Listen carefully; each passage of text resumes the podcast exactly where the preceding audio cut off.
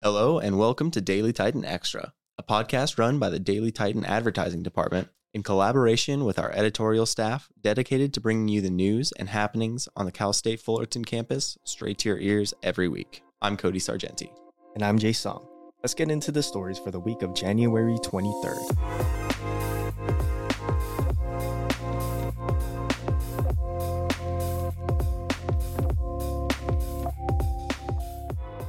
Daily Titans editor Katie Engel covered a story this week about how the CSUF Arboretum's fruit sale is returning, and with it comes benefits to the whole community.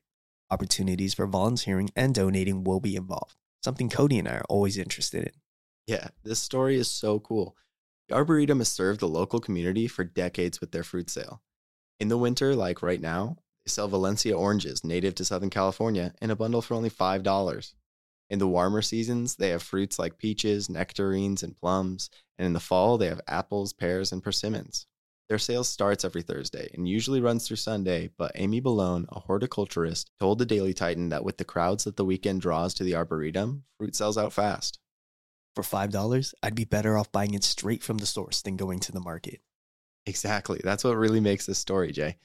Not only is this sale a great opportunity for the community to get some locally grown fresh fruit, but Engel also reports the Arboretum has partnered with the campus food pantry. Ballone said that between February and December of 2022, the Arboretum donated over 1,300 pounds of fruit to the food pantry. It's always nice to hear that the school is doing its part, giving back to the students. Not only that, but Ballone said that they compost nearly 5,000 pounds of food waste from grocery stores. The Arboretum utilizes expiring fruits higher at nitrogen levels as a compost concoction. Ballone says, quote, We do not generally use fertilizer. We make compost and spread it under the trees, so it kind of gives the nutrients back. And we generally don't use any pesticides. End quote.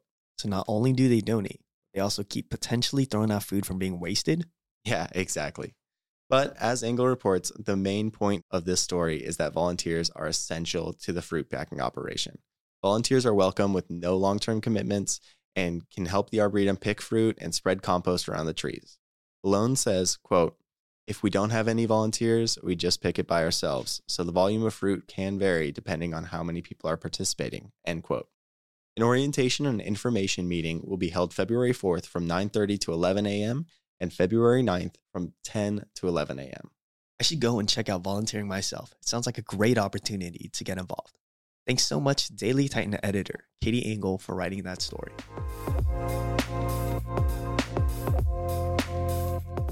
CSUF women's sports have some big stories coming up this week.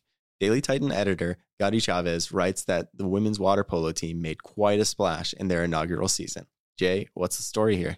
Well, Chavez writes that the women's water polo team competed at the UC Santa Barbara Winter Invite, which was over the weekend of January 20th, where they played five games, finishing with a 2 3 record over the weekend. While the three defeats came from three nationally ranked teams, their wins included a 24 3 win over UC Merced. Holy cow, 24 3. That's quite the blowout. Were there any standouts in this game? Totally.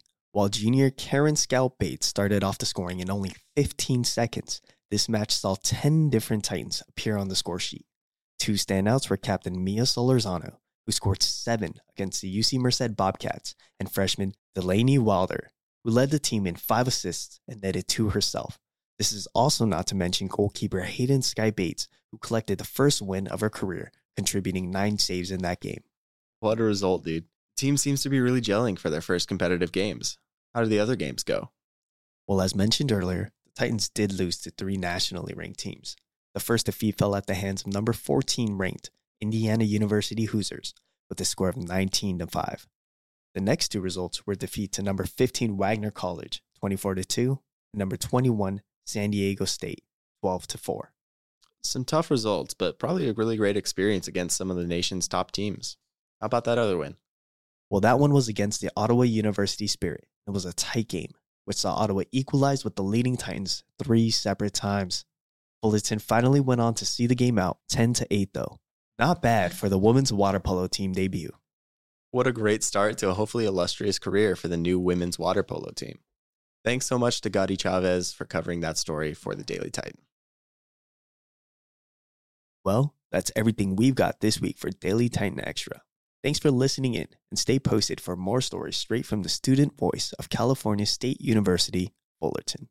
Check out our website at dailytitan.com or grab a paper from any of our newsstands on campus for a more in depth look at the stories we covered today, along with much, much more.